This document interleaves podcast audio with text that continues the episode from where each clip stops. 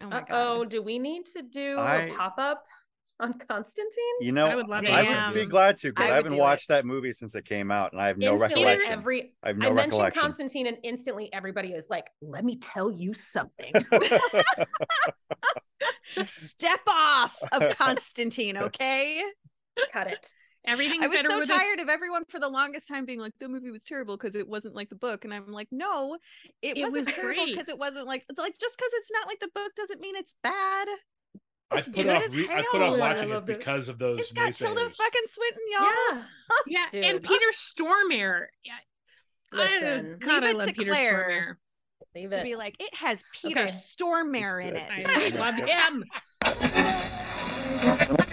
Welcome to that episode We Are Popsicle.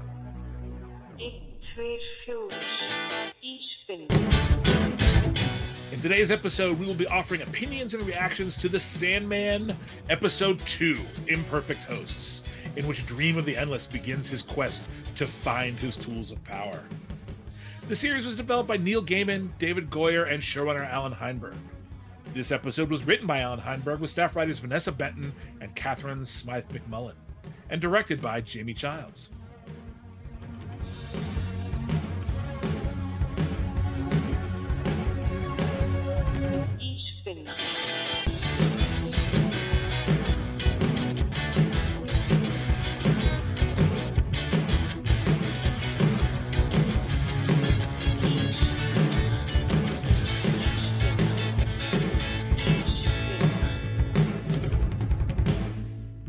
Now, before we get started, let me introduce my illustrious co-hosts. I, of course, am Justin Peniston.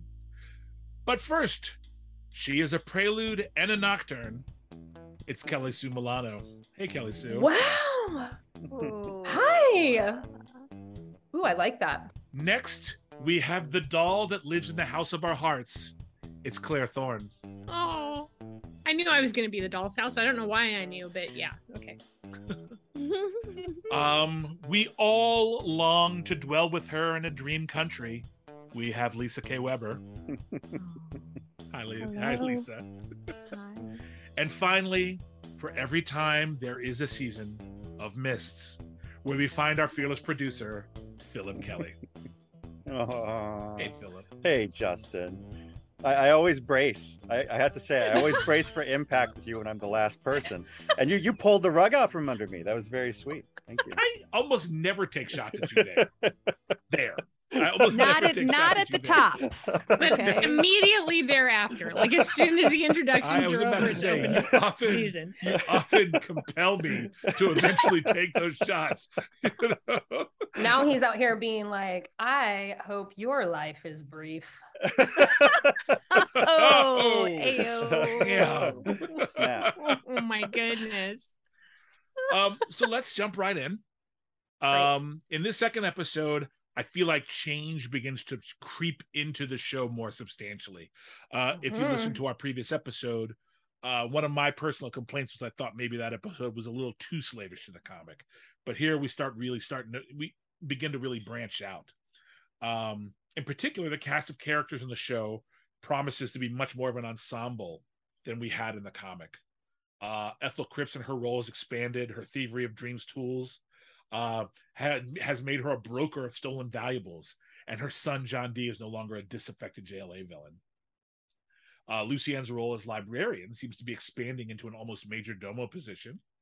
The Corinthian continues to be more of an antagonist, actively seeking to defeat Dream and bring him down. And even the Matthew the Raisin is teased here, a full story arc early. What do you guys think of all of these hangers-on to Dream's flame-filled robes? Do you like the idea of seeing more of Lucienne, more of Matthew, more of John Dee? Like, how is that hitting you? And especially for those of you who've only watched the first two episodes, does this change your expectations for those characters' arcs? And so let's start with Phillip, who never gets to start. I mean, I feel like it's paving the way for surprises, which I like. I like entering into something that I'm familiar with and being like, okay, well, maybe I'm not quite sure what's going to happen next. Exactly. And that makes watching it, even though there's a familiarity to these characters, it allows me to be surprised And I enjoy that a great deal about what's happening here, especially with how they've expanded the characters. Like Lucienne is, and Corinthian aren't afraid to like talk shit about or tell, you know, Dream he's full of shit to his face, which, you know, Lucienne does when he's about to go into the pool of water, which was amazing, into the lake. Lucienne kind of is like, all right, dude. She's got that attitude toward him, which is wonderful. There's a more familiarity, I think, than built in regards to how the characters see each other, and how we're going to get to know the characters. I like that the Corinthian isn't wrong about what he says about Dream necessarily. Like, he has a reason to kind of be like, well, fuck that guy too. You know, there's something about these characters that by bringing them in earlier, they're allowed to voice their opinions about Dream and about the lead character and about this world we're in, that I'm really appreciating. That's, you know, giving it a little more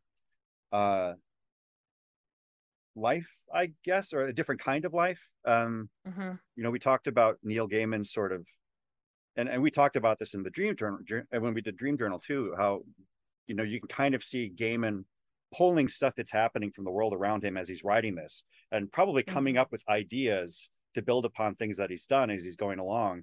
Now he's getting the opportunity to be like, okay, that's how I wrote that. Now I'm going to take all these elements I love and kind of weave them together a little better, perhaps, you know, or in a different way that shows something more or different about the characters than how I had originally presented them. So I like that about this quite a bit, actually. There's certainly a lot more characters with agency. I reread today this issue of the comic series, and really in that issue, really Dream is the only one really with agency. There's a little bit with Cain and Abel, but for the most part, it's about Dream. And you're right, you know, in mentioning the Corinthian and Lucienne in particular. Claire, how about you? What's your take on how having more of an ensemble affects the story? Well, again, yeah, I think it fleshes out these other characters. I mean, particularly with the Corinthian, you know, I'm getting like the vibes that we got sometimes in Star Trek about Data. Like, okay, here's this thing that was created by someone, but is he, you know, aside from the fact that he's, you know, a scary dude and doing things that we don't want him to do, like, does he deserve to exist? Is he his own entity? And you know, we're already grappling with the fact that Dream's selfishness, the fact that Dream sees himself as this world and all things are from his point of view. We're having to grapple with, like, okay, well, does he really have the wherewithal, you know, the right to dust someone out of existence? And how is it affecting all of the other, you know, people that are affected by what's happened to him and what he does. So yeah, I think having all of these people and introducing them right up front and letting multiple storylines kind of move all at the same time is very good for reminding us that there's cause and effect here, and that Dream is going to have to acknowledge his effect on the world and his creations and all of these things. Yeah, I think that gets to it, that it's like, that's the value of the ensemble, is that if, like, without it, he just, like, Dream just gets to be way too navel-gazy, which he already has a predilection toward. So it's like these characters can kind of, like, bring him out and, like, point at what is going on. Like, I love Lucienne's ability to, like, talk real to him, and that kind of a relationship where it's like, you know, this was the episode where I was like, oh, this is very well timed, because he's just come out of a very traumatic isolation. And isn't that something that's familiar to us all right now? Yeah, totally. And he's all like going forward, like, no, I'm going to fix it and it's going to be fine. And it's nice to have a character like Lucienne there to kind of be like, up, up, up, up. Maybe like take a minute to like process your trauma. Totally. Like, formulate possibly like a better plan. Whether he listens or not, it's like at least that element is there, and it gives us yet another in to a character that isn't always, what's the opposite of inscrutable? Scrutable. Totally. I wouldn't say easy to read, but yeah. I feel like in the, you know, there is so much emphasis on dream, obviously, in the comics, clearly. And I appreciated it reading through it, because the comic, is so long, right? And there are so many offshoots and so many different stories and so many, you know, it's a long meandering story. And so to have the focus be dream for a majority of it, it helps to stay consistent with the story as you're reading through it, right? But that's not interesting to watch, you know? And that's why I loved that not only are they bringing in this ensemble aspect, but that I get to have more time with characters that I would have wanted to have more time with, you know? Yeah. Exactly. And that was one of the reasons why I was so excited to see the Corinthian at the offset. Well, and Dream is a very different character with different people. Like, there's so many aspects of Dream. And that's another thing I think Tom Sturridge is doing really well, is, you know, conveying that difference when he's talking to Lucienne at times. Like, you can see and feel like that petulant teenager in him, and he's different, you know, in different situations. I appreciate that. You know, TV depends on multiple storylines in a way that comics don't necessarily, and I think totally more than anything else, like this, expanding these characters and making them more allows them to do that, you know? Yeah. And I loved Julie Richardson as Ethel Cripps. And when I saw David Thewlis as John Dee, I was like, yeah, I know, right? I know. It was like, yes. Thank you. Really spot on. Spot on. He's one of my favorite actors, and I forgot he was in it. And when they showed him, I was like, yeah. And I was, you know, I was totally like, okay, so we're not getting the horror of what we know as Arkham Asylum. And it's not this like, these aren't presenting as like, you know, the sort of crotchety evil people that we sort of meet in the comic. And I loved that. Yeah.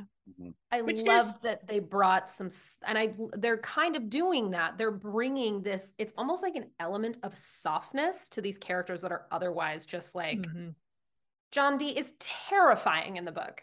Yeah. Like, well, there was the one thing that the reason why it worked so well in comic form and the way they presented it in the comics, because they were ultimately throwing back to an older style of comic books too. Like the vault and the EC horror stuff. So they had something that comic book readers could attach themselves to, and the way, you know, Sam Keith kind of drew it and everything. And with this, people watching the show are going to be like, the vault, what? Like they would. Yeah. I don't think visually they would attach themselves to something like that, like comic book readers would have on the comic book. So it's cool. Well, and also this is a question for Justin, because I understand that they kind of stripped away like all of the John Dee connection to the DC universe and to Dr. Destiny and all that. Yeah, John Dee in the comic was Dr. Destiny.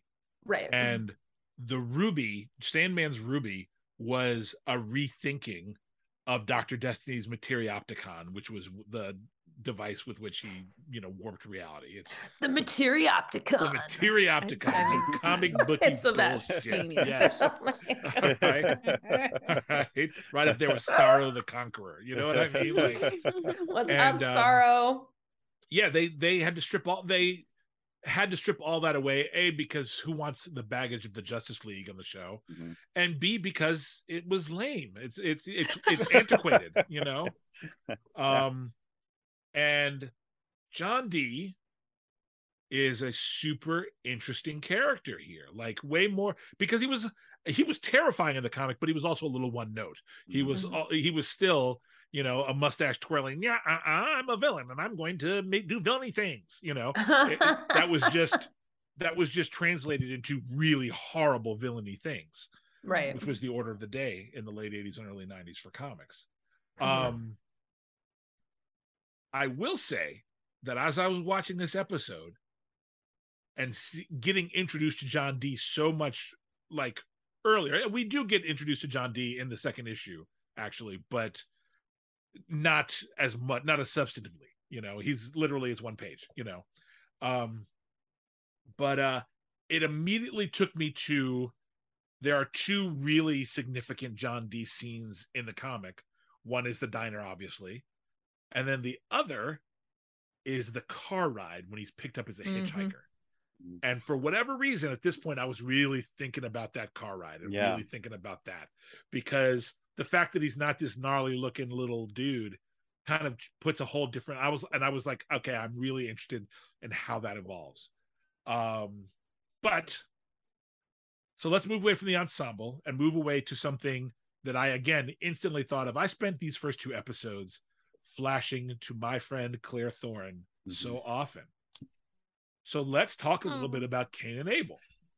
You know, I think their portrayal is something of a harbinger of how the stories of side characters may play out differently over the course of the show. But also, Abel in particular was one of Claire's favorites. You know, she held him to her heart. So as fans of the comic, you know, and this is specifically a people who read the comic sort of thing, how did you like what they did with Cain and Abel? Did they meet your expectations? Did they exceed them? Did they fall short? What are your expectations for these characters that you've enjoyed going forward? What would please you? What would disappoint you? Claire, we're starting with you, girl. Oh, yeah. I was worried. I will admit, I was excited, and I'm like, ooh, as soon as in the first episode when they're flying over and then you see the houses that are clearly Cain and Abel's, I was just excited even at that moment. But in this episode, I will admit I was a little bit worried, and it wasn't about Abel.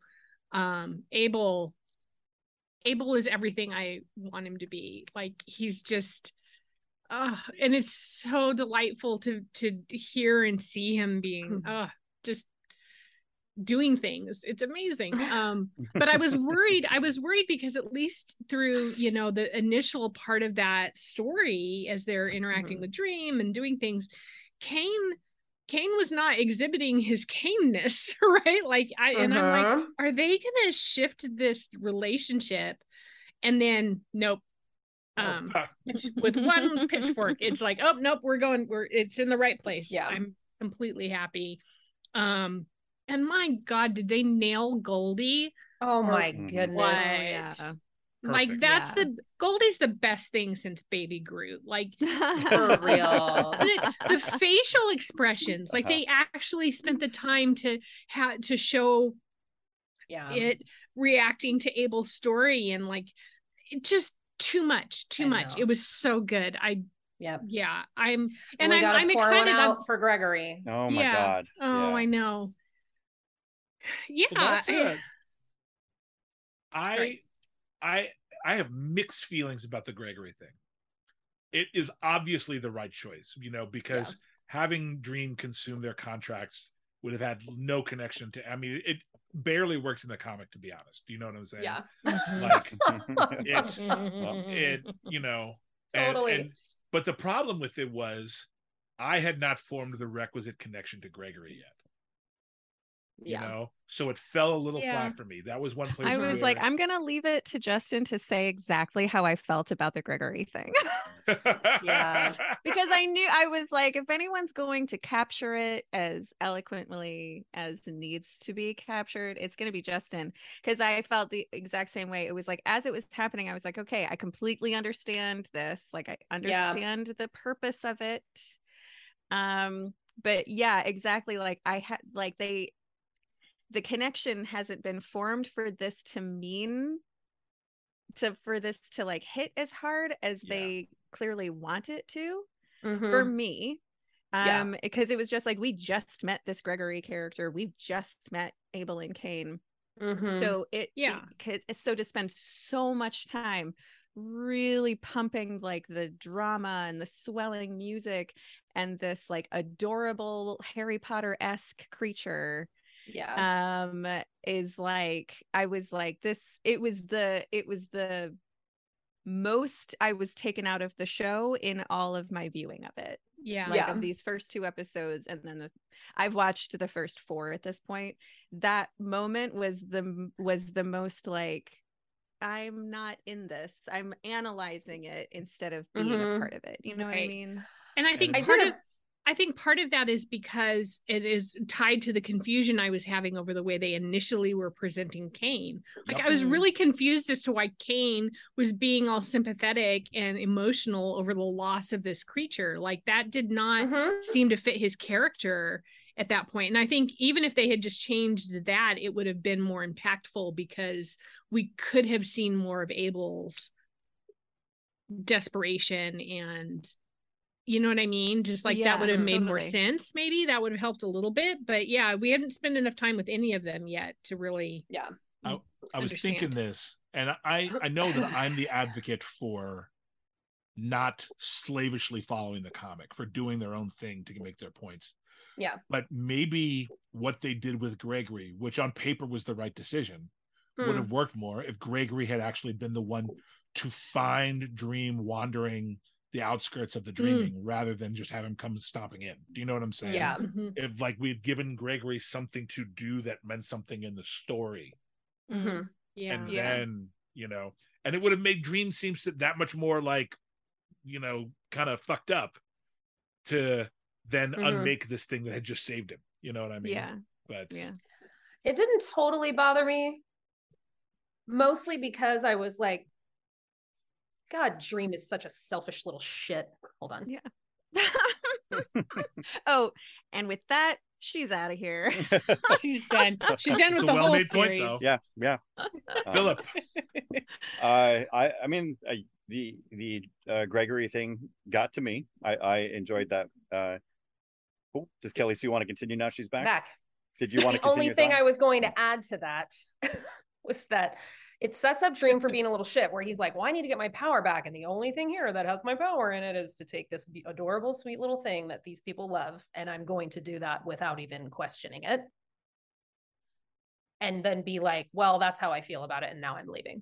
And then I also loved how, because I did feel that confusion at first. I was like, oh, are they going to just completely remove the Cain murdering Abel all the time thing from this? That's a weird choice. But then when he does finally do the murders, I'm like, how did they pull off this like vibe of murder that is brotherly? Like, how did they do that? Where it was like, oh, look at him, he's being a big brother and just murdering his little brother like brothers do. You know, and then him like coming out of the grave and being like, well, blah, blah, blah, blah, blah. He rarely murders me before lunch or whatever. I was just like, all of that was. Yeah. I will say, I think I'm the only brother here with a brother. And violence between brothers, loving violence between brothers is a thing. It just is a thing. You know, it is, my brother and I may have even told this story before. When I first came home from college to visit, like, my brother expressed his love for me by trying to close my head in a door. Do you know what I mean? Like, it was, you know, like, we hugged, and then 10 minutes later, we were wrestling on the ground. It was just, like, And it, you know, we weren't mad at each other at all. It was just how we interacted, you know. So loving violence between brothers is a real thing. But I'm where Lisa is. The Gregory thing in particular, but the Cain and Abel stuff is the part that has most fallen short for me. Like, I didn't feel... Abel seemed a little too accepting of it. He didn't seem to really long for a better time the way he does in the comic, for a better situation. And Cain, yeah, wasn't as sharp. You know, he wasn't as snarky and as... I also missed the sharpness from Cain. Like, to introduce him as this, like, sympathetic, like... This guy who wants to protect emotional... his dog. Yeah. Who would feel emotional over the loss of anything, right? Yeah. And then by the time he brings out his caneness, it almost feels too soft. I would agree with all of that, even though the Gregory thing did connect with me. Is sort of, it worked for you. Yeah, it did. But I would agree with the Cain and Abel stuff, though, that I would have liked to have seen Cain being a little more harsh. But I still enjoyed Gerving. I like that. That was a great line. Yes. Yeah, that was great. Yeah, I loved that. Goldie was great. And there was a little bit of that in that conversation he's having with Goldie. There was a little bit of Abel sort of like a sense of longing for brothers that are brotherly. But I thought it was there in the words, but it didn't feel there in the delivery. Okay. In the direction. I'm going to agree with you there, because when I read that part in the books, it's like it. That moment got to me more reading it than it did seeing it. Yeah. I'll say that. Yeah. I'm going to take all this like filial sibling, like getting alongness right now. I'm going to carry that into our break. You know, I'm going to enjoy this while we have it. So why don't you guys go and hug your siblings, you know, kill your brothers, and we'll be right back. This episode of the Popsicle Podcast is brought to you this month by HunterBlackComics.com. Hunter Black is the best damn hard-boiled fantasy webcomic on the internet. Just ask series creators Justin Peniston and William Orr. If Tarantino, Tolkien, and Tartakovsky made a webcomic, it might be half the two-fisted tale of blood-soaked revenge that Hunter Black is. Maybe. There's a new page every Monday, Wednesday, and Friday, and it's absolutely free. So what are you waiting for? HunterBlackComics.com, because you need a comic that'll kick your ass. Bravo. That sounded That sounded really good. I mean, okay. I'm happy with that. Me too. If Justin isn't, then he can fuck himself. I hope you send him that in the recording of that ad. I'm going to. I think so.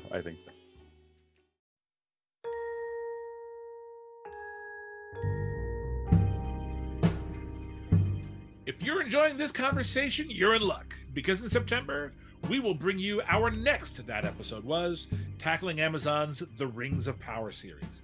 And we'll follow that with our long-awaited deep dive into David Lynch and Mark Frost's Twin Peaks with our throwback podcast series, That Gum You Like. And you should always keep your eyes out for more pop-ups. So for all those updates and things on all things Popsicle, follow us at Popsicle Pod on all the social medias. Join our mailing list at our website, popsiclepod.com, for all the latest news and announcements. That's Popsicle Pod, POPSKLPOD. And on with the show.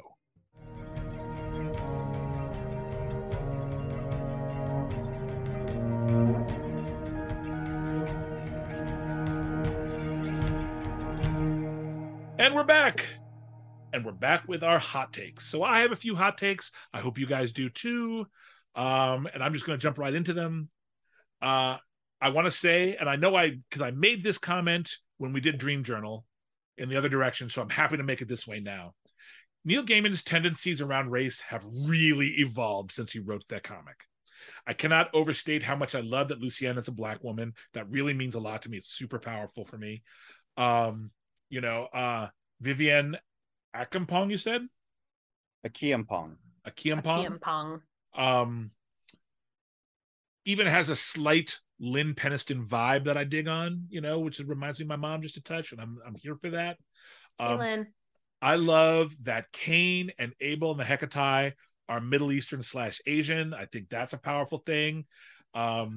Even in Good Omens, the fact that they chose to make Adam and Eve black people, that really hit me hard, you know. I'm loving that shit, you know, and well done. You know, you are not a young man anymore, Neil Gaiman, and it shows in a good way. My next hot take, given what we see in the comic, and I've sort of said this before, I sort of wish they had reused images of the palace exterior within the Dreaming, not to mention the gates and the Dreaming as a whole in this episode, because the breakdown of the Dreaming is what this episode was about, and I feel like we should have seen that on screen better. My other hot take we've already talked about, which was Gregory. Props to the idea of sacrificing him for power. I wish they pulled it off a little better. So those are my hot takes. Nice. Anyone else? Have even a lukewarm take they wish to share? I'll let Phil go. Oh, I thought he said first. I thought seeing Trachtenberg's dream staring up at Morpheus when he looked into the water, the Trachtenberg drawing. Dringenberg. Thank you, Dringenberg. Yeah. Seeing the drawing version of him stare up at him was awesome. I really love that. That was pretty. That was awesome. I was like, ooh, lovely. That and I really did like the Hecate. I like the way they were portrayed. Oh, my gosh. Beautiful. Really beautiful sequence, direction-wise, performance-wise. Everything about that sequence, from the pool of water to the Hecate, was just really wonderfully done. Yeah, that's exactly what I was going to say. I was like, because we didn't talk at all about that entire sequence of him traveling through the dreams to get the gifts for the Hecate. Which was fun.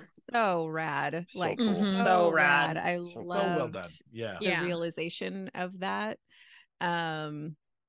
Yeah, that was. And also I'll just echo how excited I was to see David Thewlis was going to be John Dee. Like, as soon as they showed that, I was like, fuck. So good. Yes. He's so good. To be real good. So good. Really, really good. I even like him in shitty movies.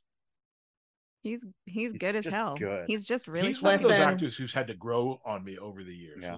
When I first bumped into David Thewlis and something, I was not feeling him, but over time, I've been like, I don't know what was wrong with me. It was clearly something wrong with me because he's man. Oh man, I had a real, because David Thewlis is he was Professor Lupin, right? Oh yeah. Yeah. And I had such a crush on him as Lupin in Harry Potter. I was like, Kelly Sue. If I was at Hogwarts, I mean, are you surprised? Same. No. If I was a student at Hogwarts, I would have struggled, is what I'm saying. That's how much I love him. He's so wonderful.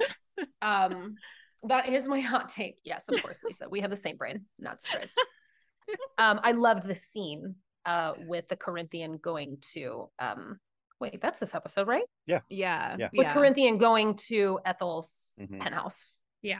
Oh, yeah. And when she uses the amulet and he breaks apart, damn, that was cool as hell. Yeah. That was cool. And I love that great visual. Came back to himself in the Dreaming. Yes. Yeah. I thought that was really cool too. Yeah. But in the same way, and that CGI was just like, I haven't seen something quite like that before. And I'm glad they're not like doing just dusting all the time either. You know? This episode should be gorgeous. Yeah. It was gorgeous, really, that whole stretch. And I just love the whole like Southern gentleman vibe coming off this dude. Yeah. I'm like, what a perfect choice. If I were to create the perfect nightmare, I'm gonna go with a Southern gentleman with no eyeballs. Yeah, it is. You gotta be careful. Yeah, they'll catch you coming and going. Well, I know that my perfect nightmare would be a blonde-haired white dude. So with a knife. So that's there you go. Yeah, that's pretty. It hits on all the levels. You know, it really does. And just like too good of a dresser. Yeah, that's how you know something's not right. Fucking psycho. Also, hey, psycho. Just for kicks, it's a hot take. This is a bit of a reunion for Alan Heinberg and David Thewlis because they both worked on Wonder Woman. Oh, yeah. There you go. Hey, how about that? That's right. Anything else, Claire? Got any hot takes for us? I do. I also loved all the visuals of, especially Dream tumbling through all of the dreams and nightmares. Yeah. And I was very interested because, you know, we've talked before in the previous podcast episode about Tom Sturridge and like how he's vocalizing as Dream. I've read a couple of interviews, one in which he mentioned that Neil Gaiman early on, as they were, you know, kind of rehearsing and getting the character together, Neil Gaiman had to tell him, stop being Batman. Yeah, I read that too. Stop being Batman. Yes. But yeah. Neil Gaiman's basic instruction for him was, as he's one of the endless, so everything he says should sound like it's carved in stone. Mm. And that, like, hearing that and then like hearing what Tom Sturridge is doing with it, like I feel that, and we're getting so much narration from him. Yeah. And I'm starting to kind of see this as being like the toughest part of his job with this character is going to be taking something that would ultimately end up being very distancing and boring potentially over the course of a series, as, you know, like making him sound like it's written in stone, like it, and also emoting while you're doing that. It, like, there's so much going on there, and it's he's really, it's just, you know, I'm only 2 episodes into it, but he's really, really nailing it. Man, did Christian Bale know like the precedent he was setting? Oh, with the Batman voice. Yeah. Who's to say? He's probably like, yes, I did know the precedent. Yeah, I'm like, there's an aspect of that. Sure. He's like, you think I didn't do that on purpose? Yeah. I know what's up. And my other hot take, Christian fucking Bale. Exactly. I don't think it was an accident or anything. I Christian Bale things. That's what I do. That's what I do. Listen, that dude goes 110%. He does. Yeah. My other hot take is, as they say. My other hot take is, if I do not get merchandising for Goldie, I'm gonna like the Goldie in the show. I'm gonna be upset. You know, I bet they already have a Funko Pop. Oh yeah. I have been thinking that I want a big and tall Sandman themed t-shirt now. I need something that works for me. Yeah. You know? Ask and you shall receive. Real quick, if I may, because one of your earlier questions, Justin, was expectations for upcoming characters. And I haven't gotten to meet Death yet. And I have a feeling I'm going to cry when I do, because she's like my favorite character. And with the way they've been nailing everything, I think that's going to... Do you know about her open casting? A bit of the floodgates, but outside of that, she was cast? No. You don't have any idea who was cast? Oh, no, yeah, of course. Okay. Of course. Oh. Yeah. The first thing I saw, like really, before I even really saw much of a trailer, they released that scene. I haven't watched it yet. I avoided it. And he was like, if you want to know why I chose this woman to play Death, this is why. Yeah. And it's pretty fucking spot on. Yeah. And like, if you are looking forward to Death, I'm simply going to say, I don't feel like your expectation. I feel like your expectations will be met and exceeded. Then some. And then some. Yeah. And again, listeners, Justin is not talking about looking forward to his literal death. He's talking about the character in the show, just in case. I'm sure Justin wouldn't deny it. However, he is not encouraging you to look forward to death at this point. I would not be shocked if Philip were looking forward to my death. Yes. What a bunch of nerds. For real, y'all. So on that note, Phillip, that episode was magnificent. Claire, that episode was Curving. Just, I'm so delighted. Lisa K. Weber. That episode was a journey. Kelly Sue. That episode was satisfying. And I'm going to say that episode was really promising. Mm-hmm. And yes. Before we take all our balls and go home, Lisa's got one more shot to make.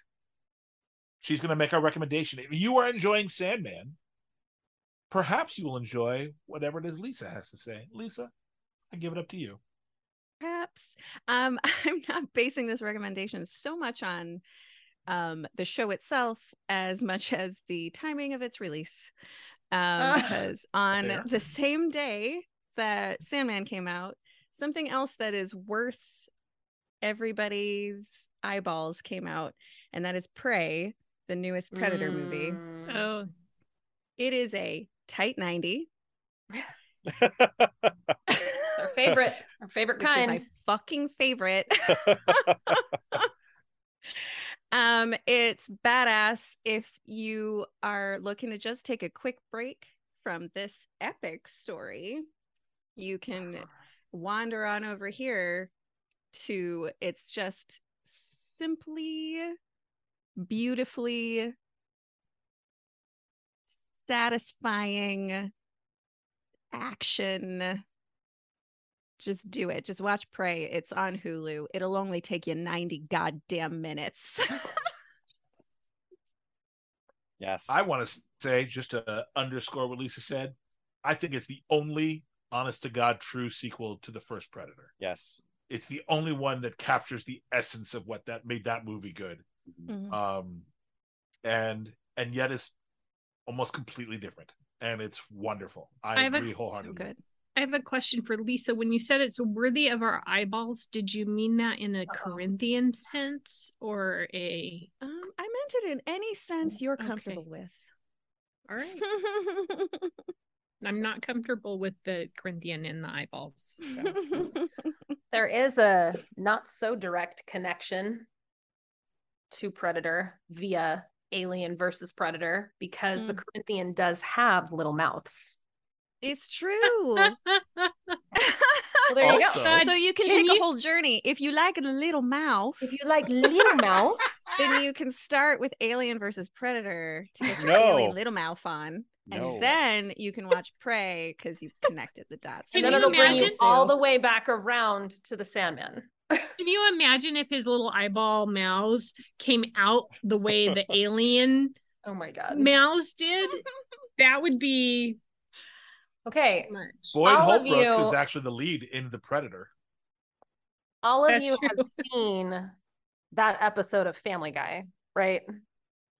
No. Where they I know I have, but I don't know. Okay, I'm going to drop a link in the chat because if you haven't seen the episode of Family Guy where they do a flashback to Ripley carrying Newt and running and getting stopped by the mama alien. Oh my God. You listeners out there, you guys should come back for episode 3. We are going to watch Family Guy clips. So until next episode, sweet dreams.